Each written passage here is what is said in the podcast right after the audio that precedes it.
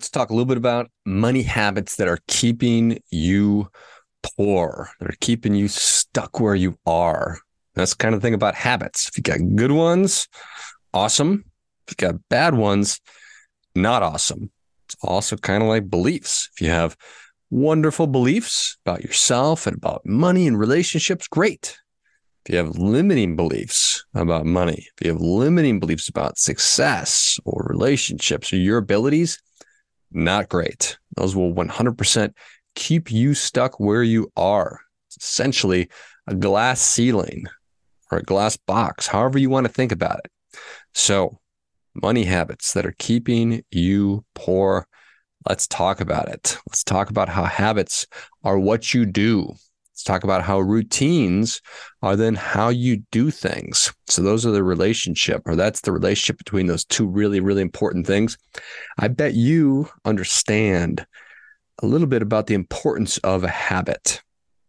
If you get good habits, can really make life easier. If you have bad habits, it will in fact keep you stuck. It will keep you poor. So I can see into the future.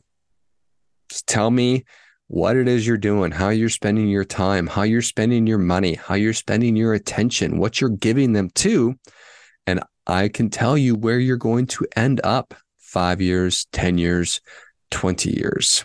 And I speak from absolute experience on this stuff when it comes to habits around money that keep you poor. I spent better part of my 20s struggling with money even though I was working as a financial professional. Made all the mistakes, uh, lived paycheck to paycheck, didn't keep a budget, didn't pay attention to my cash flow, had credit card debt, waited to the last minute to pay bills. So, last thing I'm doing is wagging my finger at you and coming from some position of perfection where I've never made a mistake, the opposite. Made most of the mistakes. In fact, probably all the money mistakes that you can make. Fortunately, I've also made a lot of really good mistakes. My 30s and now into my 40s, I have lots of wonderful money habits, lots of wonderful money routines, but you can look at that across my entire life. I work really hard and diligently to examine what I'm currently doing. And what I want you to do is think about okay, let's think about what you're doing. Let's identify your current habits, your current routines, essentially your current behaviors, and then take them to their logical conclusion. If you keep doing what you're doing, is is it going to get you what you want? And I know for me, the answer was no. And so I made some changes. You're the only one who can evaluate your situation. I can't and won't follow you around with a camera uh, to figure out what it is you're doing um, that is keeping you stuck where you are at. It requires a really honest assessment. So, some really bad habits that are pretty common uh, before I get into the ones that I wanted to touch on, procrastination. That's that one jumps out at me. I think that when we procrastinate, it's bad because nothing is created. We're not we're not doing anything. We're not achieving. We're not progressing. And so much of success is just about making incremental progress towards things. We cannot get out of debt in a day. I cannot save for retirement in a day. The longer I have to chip away at things, the better off I am. If I have 50 years to save for my retirement, that's way better than having 10 years to save for retirement. This is an obvious statement, but you know, not necessarily. There's a big difference between financial literacy and financial wellness. Financial literacy is what you know or what you don't know. So, how financially literate are you? And then financial wellness is what you do or what you don't do. So, literacy, financial literacy is knowing you understand what what a budget is, how to put a budget together. And then the literacy or the the wellness part is actually doing it. It's keeping your budget, it's maintaining your budget. So it's a simple way to think about the difference between those two things. Literacy, again, is what you know or what you don't know. Wellness is what you do or what you don't do, as it would be. So procrastination is terrible. Just avoidance in general, that's a superhuman thing to do. I know uh, when I have a problem, I'd like to brush it under the rug or put my head in the sand, whatever metaphor you want to use. We are really good at that. I know that I was problems in relationships, problems with my diet, problems with drinking, whatever. Well, let's just let's just punt on that one. We'll worry about that tomorrow, next week. But the problem with this, you know, is that next week turns into next year and next year turns into 10 years from now. And then we've lost a lot of ground. Is it ever too late to do this stuff? Not necessarily, but it's just way better. The sooner we can get started on it. And then ignorance, being willfully ignorant about these things and avoiding the knowledge of it, avoiding it. Um, that is obviously not a winning strategy for anything in life, certainly not when it comes to our money. So let's talk about six things quick, six money habits that will keep you poor or or when you do them, will help you get on the track to whatever kind of financial success that you're interested in. And whatever that is, that's what I want for you. If you want to get rich, let's go. I'm here for it. If you just want to get out of debt, great. If you want to have financial peace of mind so you don't need to worry about or think about money anymore, that's great too. I know I don't care. it's really what's important is that you know what it is that you want, what your desires are, what your objectives are, your goals are when it comes to your personal finances. So, number one, your habits of managing your cash flow. This will help you to be financially successful or it will not. This is such a, a standard one, but most people don't understand how much money is coming in, how much money is going out. They do not know how much debt they have. They do not know the value of their assets. So this is something that you must know. You must pay attention to all of the transactions that you are making, and that's for the good, money coming in, and it's money that is going out. And we have the ability to today get online and look at all of our spending immediately. Got online banking. You can look at your credit cards or however it is that you are PayPal, then whatever, however it is you are transacting and money is moving. It's really important to be monitoring all of our transactions. And I did for years and years and years, didn't pay attention at all. So the only way I would know if I had any money is when I would go to the ATM and it would give you a paper receipt and it would say you've got eight cents. I'd be like, oh, like I guess that's uh, all the fun for today.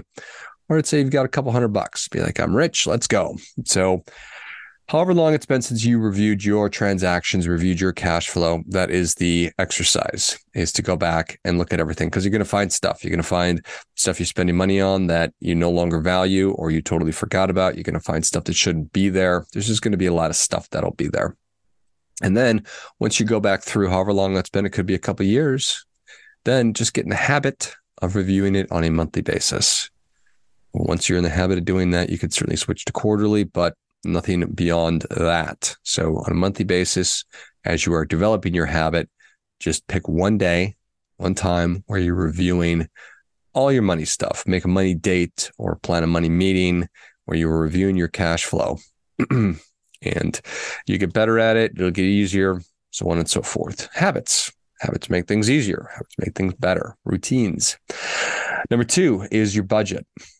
Now, budgeting, this is something I resisted forever. And when I would go through a budget, probably the only reason I budget today is because my wife started doing it with us, with me when I was 30 years old. And that was really what got me on the right track. So I didn't like it. I felt like I was getting called into the principal's office, like I was in trouble because probably I was overspending. Today, I, re- I recognize and think about budgeting for what it is, which is a very empowering thing because it tells me if I can afford things. A budget will tell you if I can afford to go out for dinner, if I can afford to go on vacation, if I can afford to make a new investment, if I can afford to retire, all of these things. And the opposite is you have no idea, which is anxiety causing. You're just flying by the seat of your pants. That is stress inducing. It is a habit that will absolutely keep you stuck and the reality that two thirds of us are living paycheck to paycheck. It's probably because we don't have a plan for our money. And that's what a budget is, is a plan for our money. Number three is credit management. Credit is ubiquitous, just means it's everywhere, it touches every aspect of our lives. Having good credit makes life less expensive and better. You can have the things that you want. Uh, having bad credit precludes you from having things that you want. It'll stop you from living where you want to live, potentially driving the kind of vehicle you want to drive, having the kind of job that you want to have because if you have bad credit, lousy credit, you might not get the job you want. And being in credit card debt, well, that's the worst. You're absolutely drowning in it. So getting in the habit of man- maintaining your credit, being a good steward of your credit. This means checking your credit score every year, which you can get from one of your existing creditors. So you need to reach out to a credit card company or auto loan or a home loan. They can tell you your actual score. You should endeavor work really hard to get to 580 as soon as possible. Um, and as I say that, 580 or 680, I'll have to circle back and tell you the number that we need because it's early in the morning where I'm at right now, and uh, and I'm blanking on it. But what's important from my perspective is that you want to be able to qualify for conventional financing. And that number, either 580 or 680, will help you to qualify for that. So you won't have to be paying extra. So that is that. And then check your credit report every year. And you can do that from sites like freecreditreport.com and really these days you can get your credit report in a lot of different places. But checking on it and what you're looking for discrepancies. You're looking for stuff that shouldn't be there. Um, accounts that you thought you closed or you did close that are still showing up or debts that you've discharged or gotten rid of that are still showing up.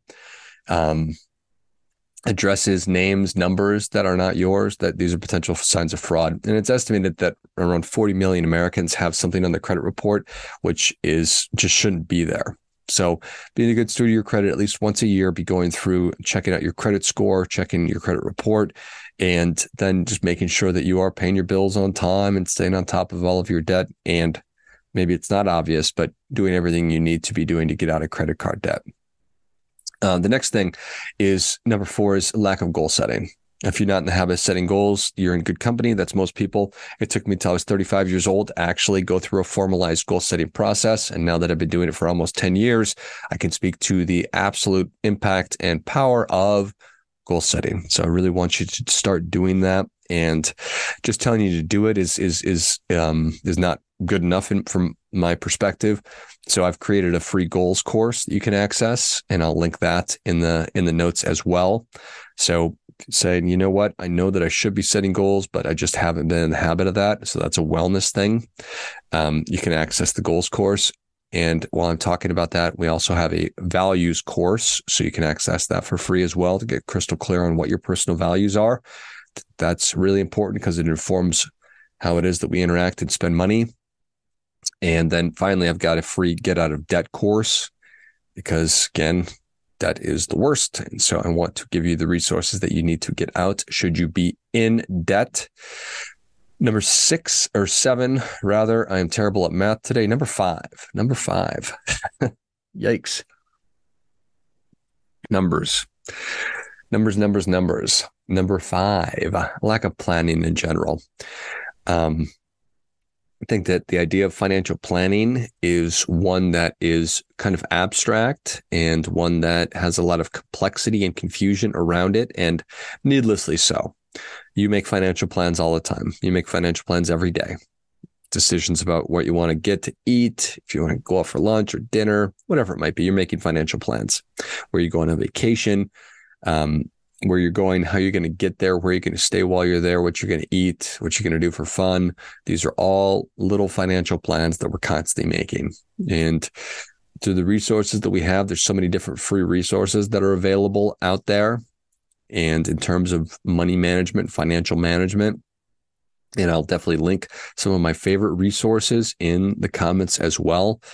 But um, I think that there's a lot of different reasons why we don't make financial plans, mainly procrastination, the avoidance, all of these kinds of things. We don't want to face it, but the, the resources are available. It's at, it's at, it is literally at your fingertips to be able to access and make financial plans.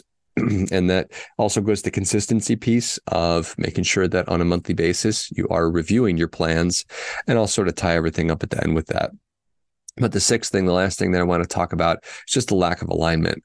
And this is a pretty high level thing as you look at the basic things are cash flow, budgeting, credit, it's goal setting, it is planning. And then we want to get to the point where we are fully as aligned as we possibly can be because we have finite resources. Imagine, unless you're independently wealthy, that you have finite amounts of money that you have to allocate towards things. We all have the same amount of time to spend every day. We have the same amount of, well, energy, attention. So the more we can understand what our top priorities are, this is what matters to me, this is what's most important.